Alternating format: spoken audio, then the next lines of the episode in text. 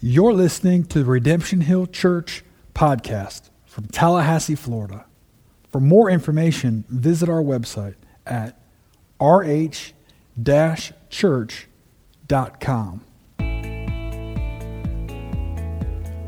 Hey, Pastor Chad here. I'm so glad you've taken the time to listen. We're currently studying verse by verse through the book of Acts. Among other things, we'll see the mission, the persecution, and the expansion of the church. Now, time for this week's message. And then, if you guys have your Bibles, uh, I want you guys to open them up to the book of Acts. The book of Acts. We've been in Acts now for some time, and we're going to keep on tracking through it. So, Acts chapter 13. We spent about three weeks going through the 12th chapter in the book of Acts, and um, really kind of a neat chapter, but really in the whole scope of, of this book, of this letter that, that Luke wrote, that's kind of a parenthesis in what's, what's going on. And so, you know, Luke, going back to uh, chapter 11, you have this, um, this great kind of paradigm shift with the, um, between the power of the church, right? Prior to this, prior to really chapter 11, you have a lot of the main uh, power coming from Jerusalem. And, and all of a sudden, we see this um, revival of sorts break out in this place called Antioch. And Antioch will really become this, this hub. And today we, we see where it generates a lot of this power. This, this chapter, also, chapter 13, really is a transition, it's a change. We get to, to now where we're approaching really the second half of the book of Acts. And so things look different. The character, um, the main character, the main character is always going to be God, always going to be Jesus. But, but those supporting actors and actresses, if you will, begin to change. And we, we kind of say goodbye to some of those main disciples that we've seen and and for those who are with us at the beginning of our journey at Redemption Hill, we went through the Gospel of John and we saw all these different cool stories about Jesus and the disciples and all the really familiar people. Well, well some of those begin to transition, and now we see um, a, a, new character, not really a new, but, but someone who has been kind of a uh, very small role begin to take a very major role. And that guy's name, by the name of, of Saul, who we'll see today goes by the name Paul. So we're in Acts chapter 13, Acts chapter 13. And today, uh, Lord willing, we are going to look at the first 13 verses in, in Acts chapter 13. And, and so what we're going to do is I'm going to, I'm going to read these 13 verses, then we're going to pray, and then we're going to see what the Lord has in store for us. So Acts chapter 13, starting in verse 1, it says this. Now, there were in the church at Antioch prophets and teachers Barnabas, Simeon, who was called Niger, Lucius from Cyrene, uh, Manaen, a lifelong friend of Herod the Tetrarch, and Saul.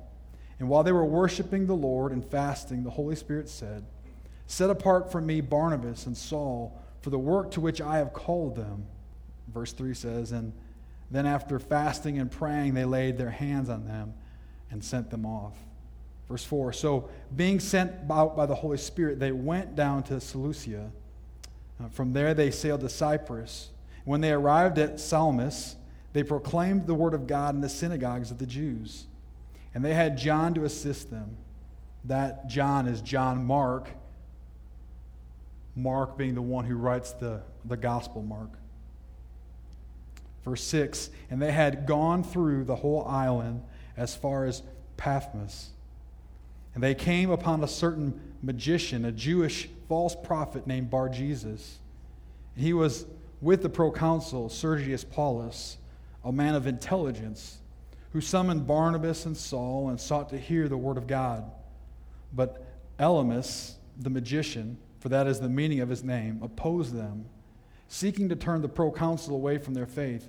But Saul, who was also called Paul, filled with the Holy Spirit, looked intently at him verse 10 says, And he said, You son of the devil, you enemy of all righteousness, full of deceit and villainy, uh, will you not stop at making crooked the straight paths of the Lord?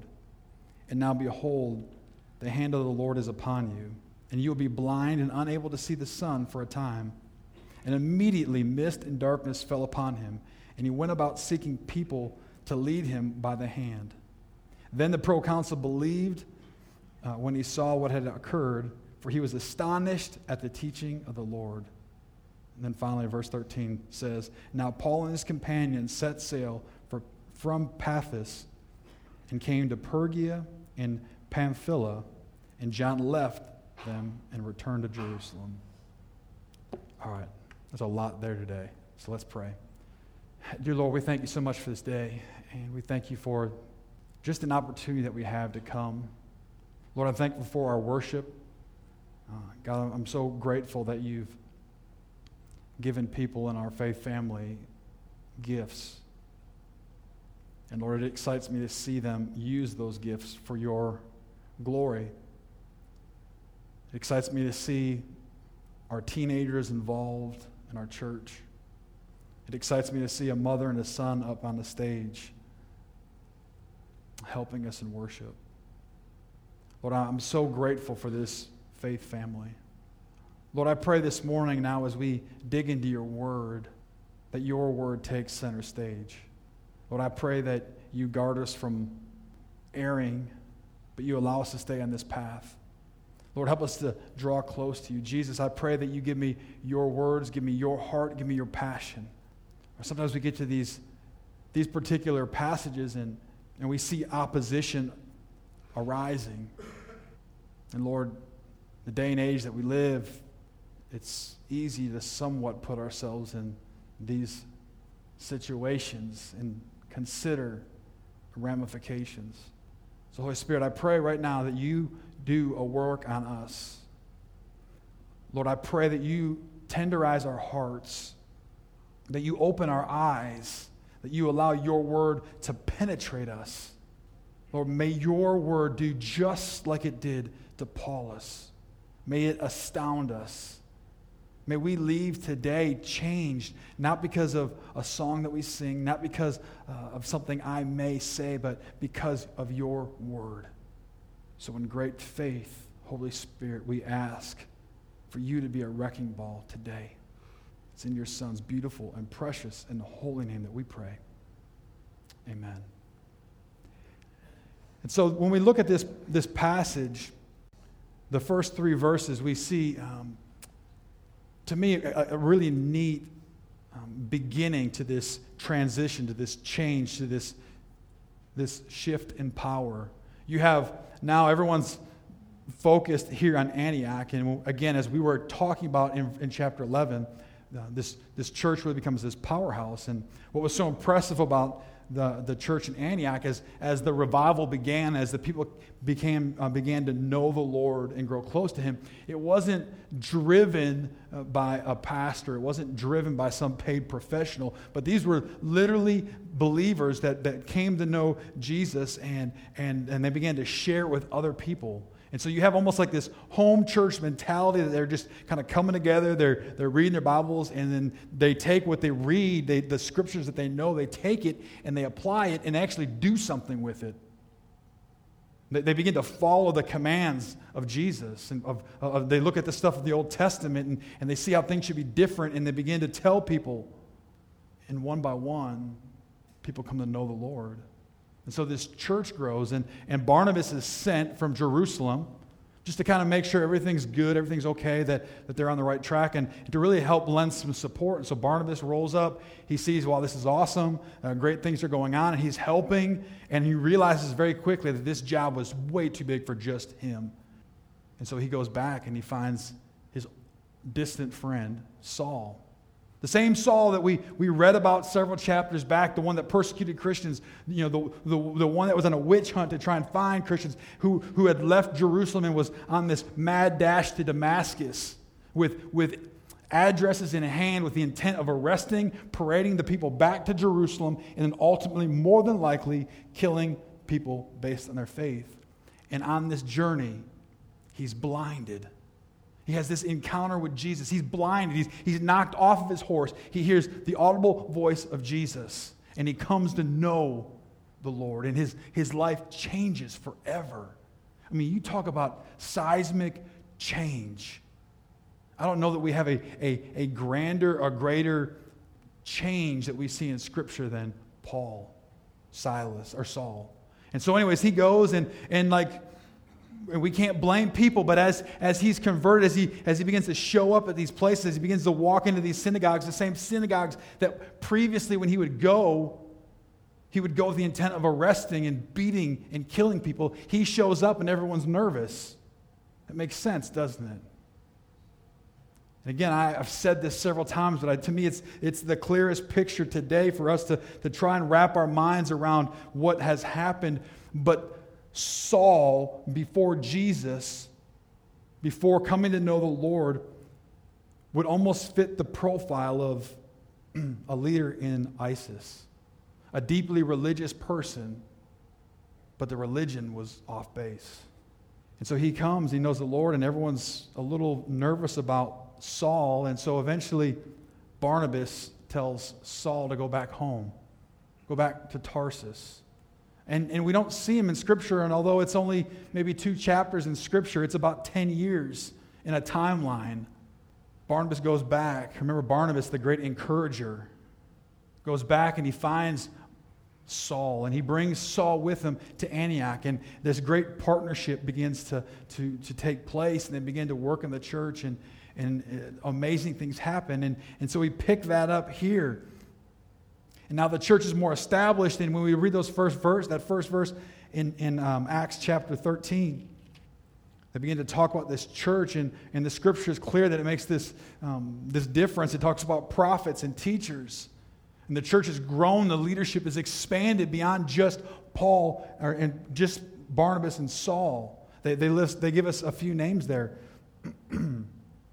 And while we don't know much more beyond what's just mentioned here, I, what's cool to me is as you look at these names and you try to piece some things together, we see that this church in Antioch was a very diverse church.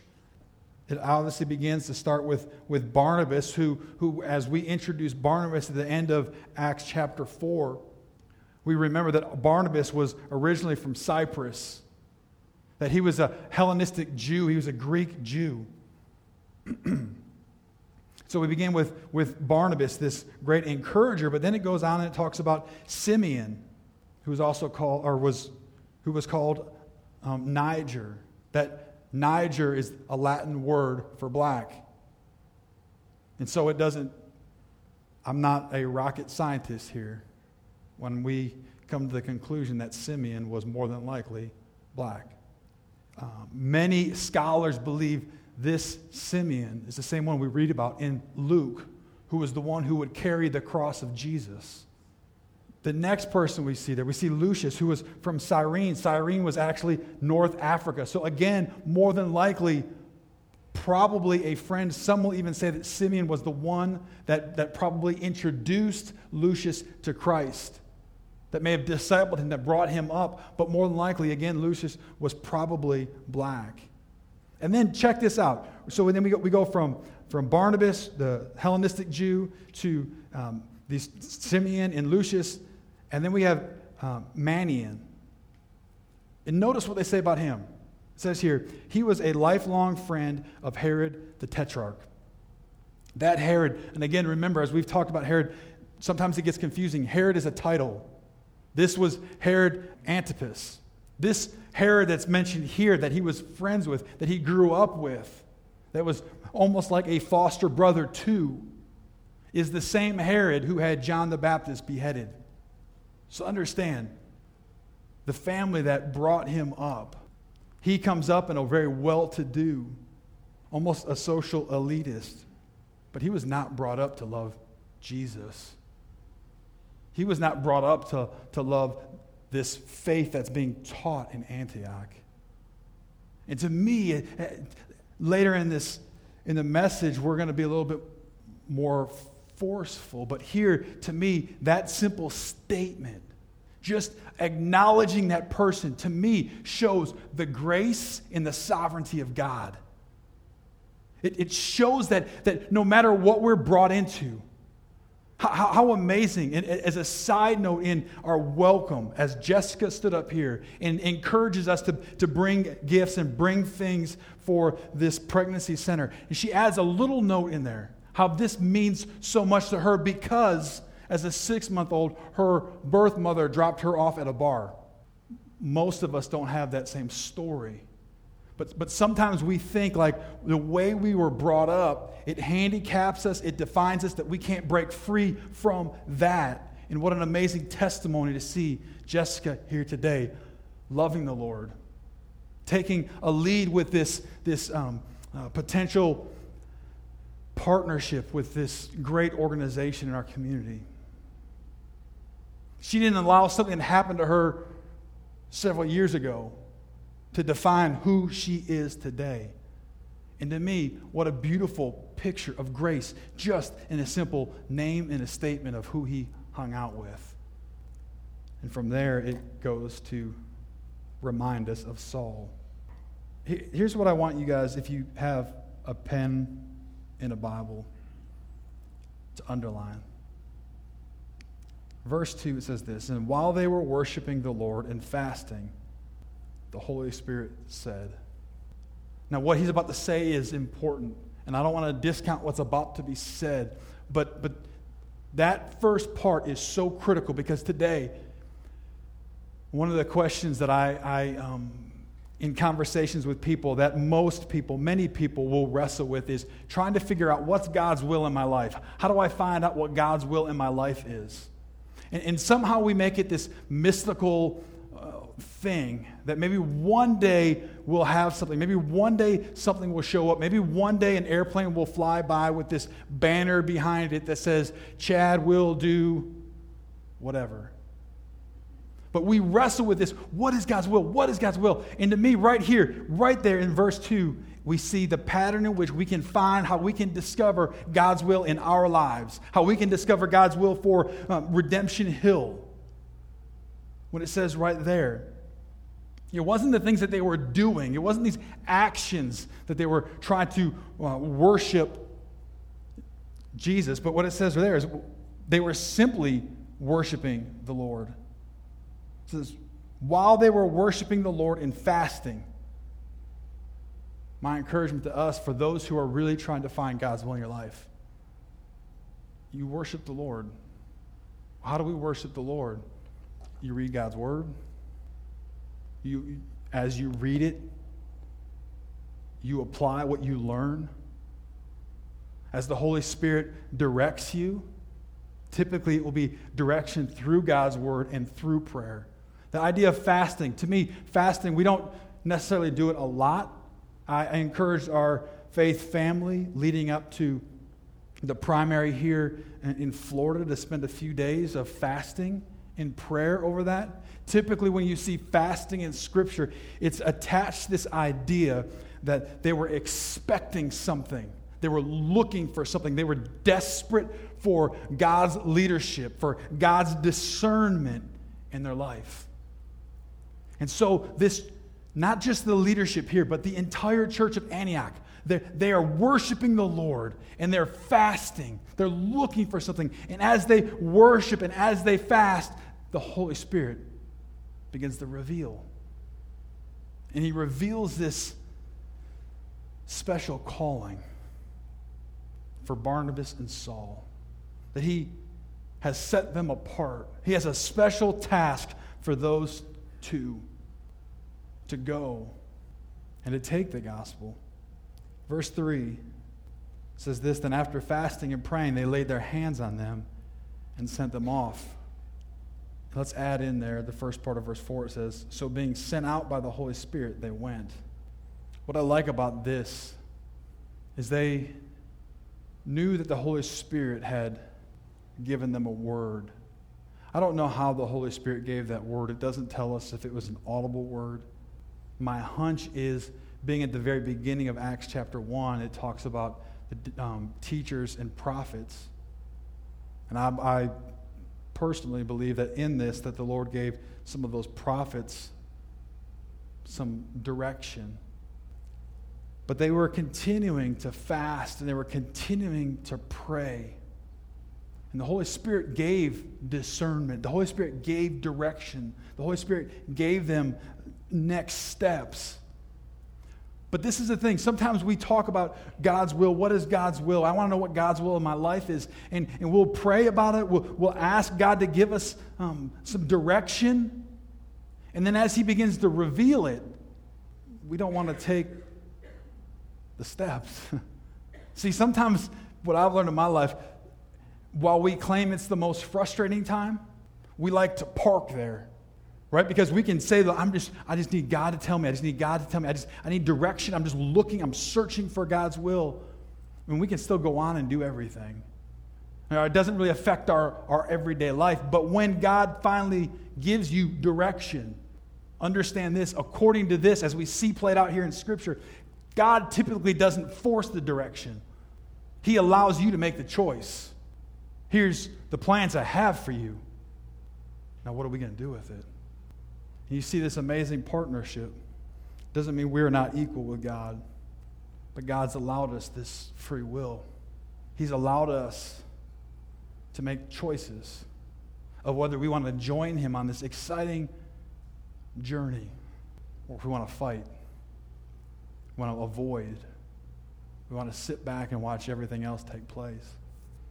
We can't discount, I don't believe, the role in which God's allowed us to play. God is still sovereign, God's still in charge, but He allows you and me a choice.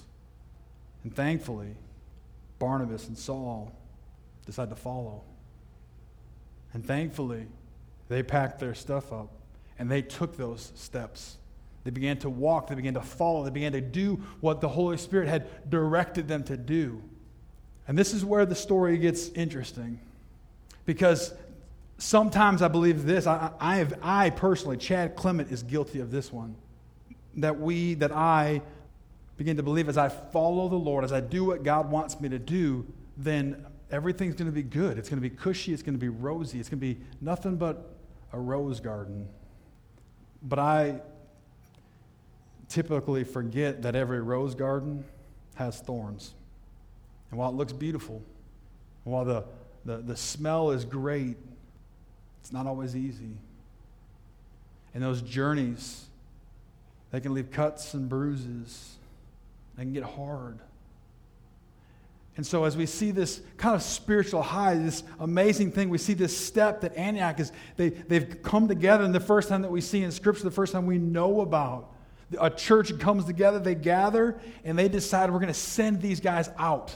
We're going to send them away. We're going to, we're going to send them outside of our city. And they're going to go. They're going to be our missionaries. They're going to embark on this amazing journey. And so you have this great spiritual, great high, and then we see them get in a boat and they take off. And they go to this island called Cyprus. What's interesting about Cyprus is um, it was a very beautiful island. A lot of commentators would say to help us with our current perspective, our current understanding, our idea it's, it's the same the way that we would consider or think of a Hawaii or maybe the Bahamas. I mean, it was, it was almost like this fantasy island type place. Beautiful. Weather was perfect. Why they chose to go to Cyprus, I, again, I don't know. My, my, again, my hunch on this is that Barnabas was from Cyprus. That was his home. And no doubt he knew it was a beautiful place, but he also knew it was a very lost place. You see, in Cyprus, most of their worship surrounded the goddess Venus or Aphrodite, the goddess of love. It was a very wicked, a very vile island to the point where historians tell us that every lady, every female on the island would have to serve at least one year minimum of their life as a temple prostitute. This was a very twisted area. And so Barnabas knew the need. It was his home people. And so if he was going to go on this journey, if he was going to begin this great um, missionary voyage of taking the gospel to people, why not start with home? And so he goes and they travel across or through the Mediterranean. They land on one end of the island, and basically we see them go from, from one end, the eastern end of the island, to the western end of the island. In the midst of this, we're introduced that it wasn't just Barnabas and Saul that left, but they brought um, a helper with them, John Mark.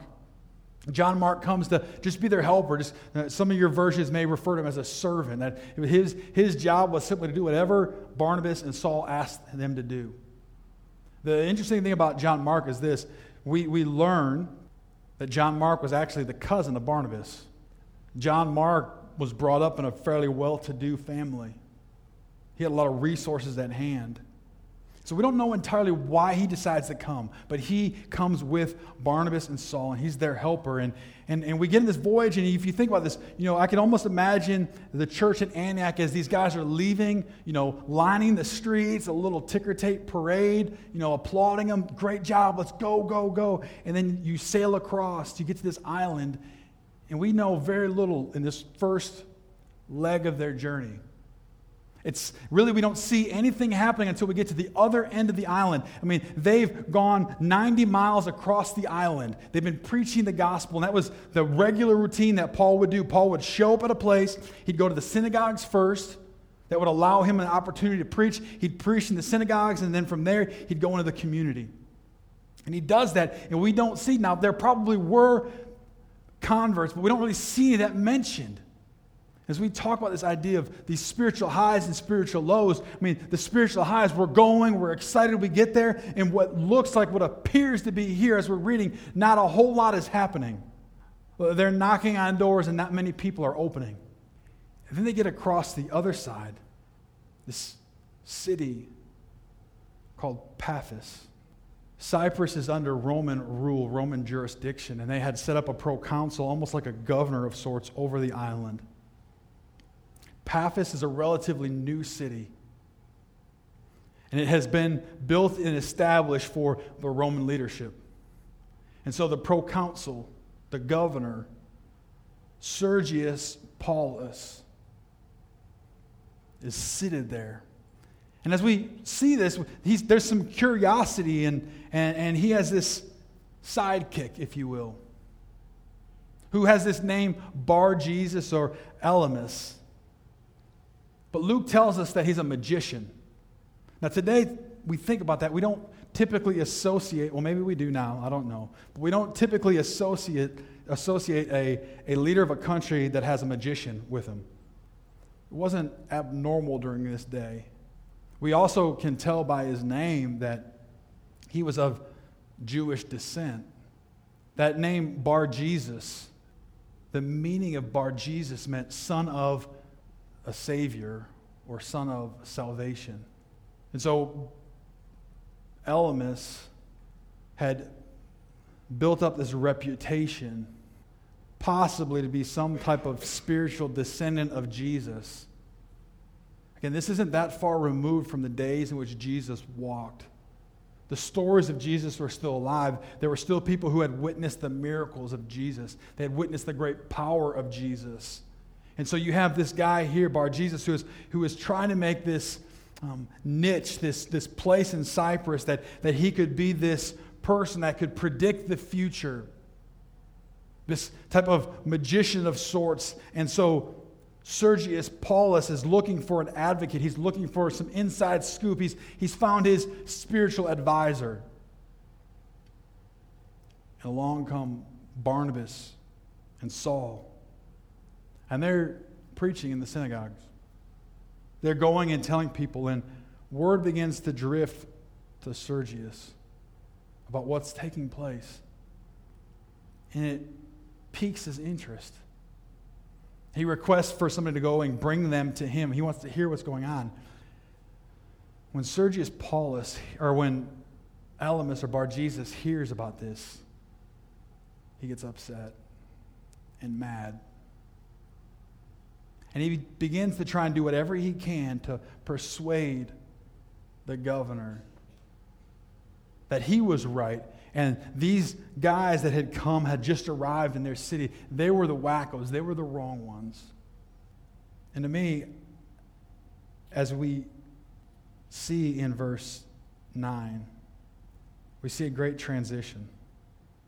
Verse 9 says this But Saul, who was called Paul, filled with the Holy Spirit. Again, if you have your Bibles, help me here. Take that out. Underline says, filled with the Holy Spirit. And Paul's response to Bar Jesus, the one who's trying to twist Jesus, the one who's trying to twist the gospel, the one who's trying to manipulate the governor of Cyprus, says that Paul looked at him intently. Verse 10 says this, and he said, You son of the devil, you enemy of righteousness, full of all deceit and villainy. You will not stop making crooked the straight paths of the Lord. When you read that, that doesn't sound very Christiany, does it? The one thing that we will see in the Apostle Paul, starting here and going throughout the rest of the book of Acts, one thing that we will quickly realize is Paul was not a wimp. He was not scared. He saw this. And, and, and this is, quite honestly, I, I, the last two days I've, I have wrestled with this. I, in fact, last night, we went to, we, Courtney and the kids and I, we went to dinner and we were coming back, and I, I told Courtney I was wrestling with it. And last night I stayed up in bed talking about it, and I had heartburn after that. I don't know if it was the Holy Spirit or the Mexican food. I don't know what it was. Here, here's the hard part we, we live today in a society that strives so much to be uh, politically correct. And to be politically correct basically means that we can't tell somebody that they're wrong on anything. And as each day passes, it just gets crazier and crazier. And I think for us as believers, we find ourselves in this very difficult situation. I believe this as believers, as followers of Jesus that we are called to both grace and truth. Um, both should be married and never separated. And that's not always easy. Sometimes we have camps that can be all truth. I mean, all truth. Like they know it, they will declare it, they will shout it, but they lack grace. They, they lack the love of God. So they can, they can tell you, they can tell you you're wrong. I mean, they can point their finger, they can show you every sin. But the focal point is not redemption. The focal point is not restoration. The focal point is your wrong. It's your sin. But then we have almost another camp that, that is taking root to where it's all grace, it's all love, and there's no truth or little truth. And when you look at that scale, when you have all of one and none of the other, or little of the other, it throws it all off balance. But here's what I want us to see in this passage Paul is extremely firm, he pulls no punches. He doesn't sugarcoat anything. He, he goes as far to say, You're a son of the devil. Now, listen, we all will come in contact with people that we know aren't believers. I would not use your opening line as, You're the son of the devil. Okay? I, you will not get far. But what we see in this passage, what building up to this point, starting in the very first verse, we see a few things that have, have been bedrocks. That Paul and Barnabas, the church of Antioch, they were worshiping the Lord. They were worshiping Him. They were fasting. They were praying. They were seeking the Lord. And we keep seeing that they were filled with the Holy Spirit. They were called by the Holy Spirit. They were sent by the Holy Spirit. And so as Paul steps up, as Paul intently and intensely looks into the eyes. I believe this the Holy Spirit gave him discernment. as if to be able to see the heart and the soul of him, of Bar Jesus. And he knew, he knew the intent of Bar Jesus. It was not to do good, it was to twist the truth. And Paul lights into him. In Acts 13, 4 through 4, 13, we see Murphy's Law played out. You know, Murphy Law tells us that whatever we think will happen won't happen, right? If we think it will take a short period of time to get this accomplished, it will take a long period of time. If we think it's going to be easy, it's going to be hard. And Paul comes face to face with this opposition. Folks, I, I believe this the day and age that we live, we are being called and will continue to be called to stand firm in our faith and our convictions. But where do we find our faith and our convictions? Where do we find what we need to stand firm on? We need to follow the same example that or that the church of Antioch did. We need to be worshiping the Lord. We need to be fasting and praying. We need to be in God's Word. If we want to know what God wants us to do, if we want to know what's right, we want to know what's wrong, we have to be consuming God's Word every single day.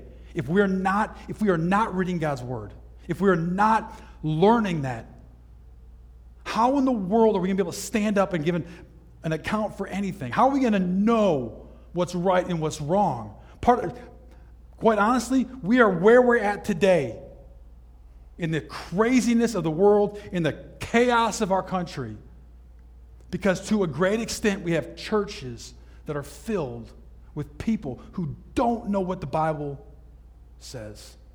Wednesdays, I have a chance to meet with three or four pastors here in town, and we just pray. We share requests and different things. And I'm the youngest guy in the group. The other guys are all pastors of established churches. And one of the things I continually hear them say in their churches, and they're not being judgmental, they're just being honest. And they say that um, many of their people view God's word as an opinion, almost on the same level as their own personal opinion. And when God's word matches what they think or what they want to think, they'll accept it. But when it doesn't, the Bible must be wrong and they're right. And, folks, I don't think you can find that verse in the Bible that will tell you if you think what you know is more or better than what this says, go with it. I mean, if you can, please, after the service, I'll be at the back doors. Show it to me. Help me out. Because it'd make my job a whole lot easier. There's times in our lives that we are going to have to take stands. And it's not always going to be easy. It's not always going to be fun. It's not always going to be enjoyable. But in the midst of that, there are times when we have to be strong and firm. But you remember what I said about truth and grace? We can't separate the two. And while we read this, while it looks like Paul is being just snarky and mean, notice what he predicts for Bar Jesus. He says, Listen, for a season, you'll be blinded. And this is, again, where I believe we see grace. Because if anybody knew anything about being blinded, it would have been Paul, wouldn't it? Paul was blinded. Paul knew what it was like. And in my personal opinion, as he tells Bar Jesus, You will be blinded, there's this hope inside Paul that that will be something that will reach Bar Jesus that will be a way in which the Lord will use to humble and to, to allow Bar Jesus to see there's one true living God, Jesus Christ. And to me, I see that, I see that as grace, as, as Paul still trying to throw out that lifeline. It's not over. Just like it wasn't over for Manaen at the beginning when we talked about him and Herod this grace. We see a thread of truth and grace interwoven all throughout this story and all throughout the gospel. And we cannot lose sight of that. We are living in a world that's getting darker and darker, and we have to take firmer and firmer stands, but we have to do it with love and with grace. Otherwise, it's empty words. It means nothing. And this is what I love about this story.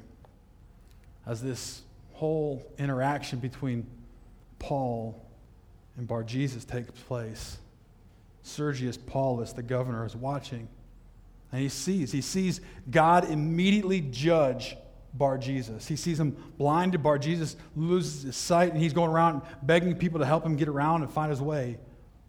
But notice, verse 12 says, Then the proconsul, Sergius Paulus, believed when he saw what had occurred.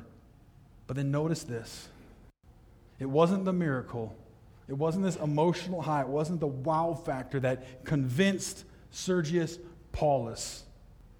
Because notice what causes him to be astounded. It says, For he was astonished at the teaching of the Lord. The miracles we see all throughout Scripture were simply used to almost crack open a door, almost like an opening illustration to a, to a sermon, to maybe grab someone's attention. But it was never the primary way in which someone received salvation. It's always been through the Word, it's always been through the teaching of God's Word. That's why we put such an emphasis on this. It's why we, I believe it's so important for us to go verse by verse through a book of the Bible so we can preach the full counsel of God's Word. It's, it's why I'm, I'm not saying it's wrong, but it's why we don't have smoke machines and strobe lights.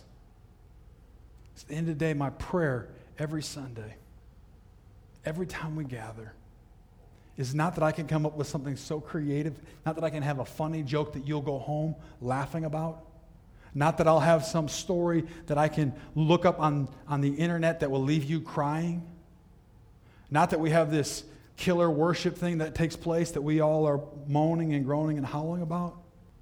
It's that when we leave, we leave lifting God's word up high. That we realize that for our church, the vision that God's at least impressed upon my heart is that our focal point will always be God's Word. Unashamedly. Always. Always. And it's my deep conviction that that is what God uses to see souls saved and lives changed.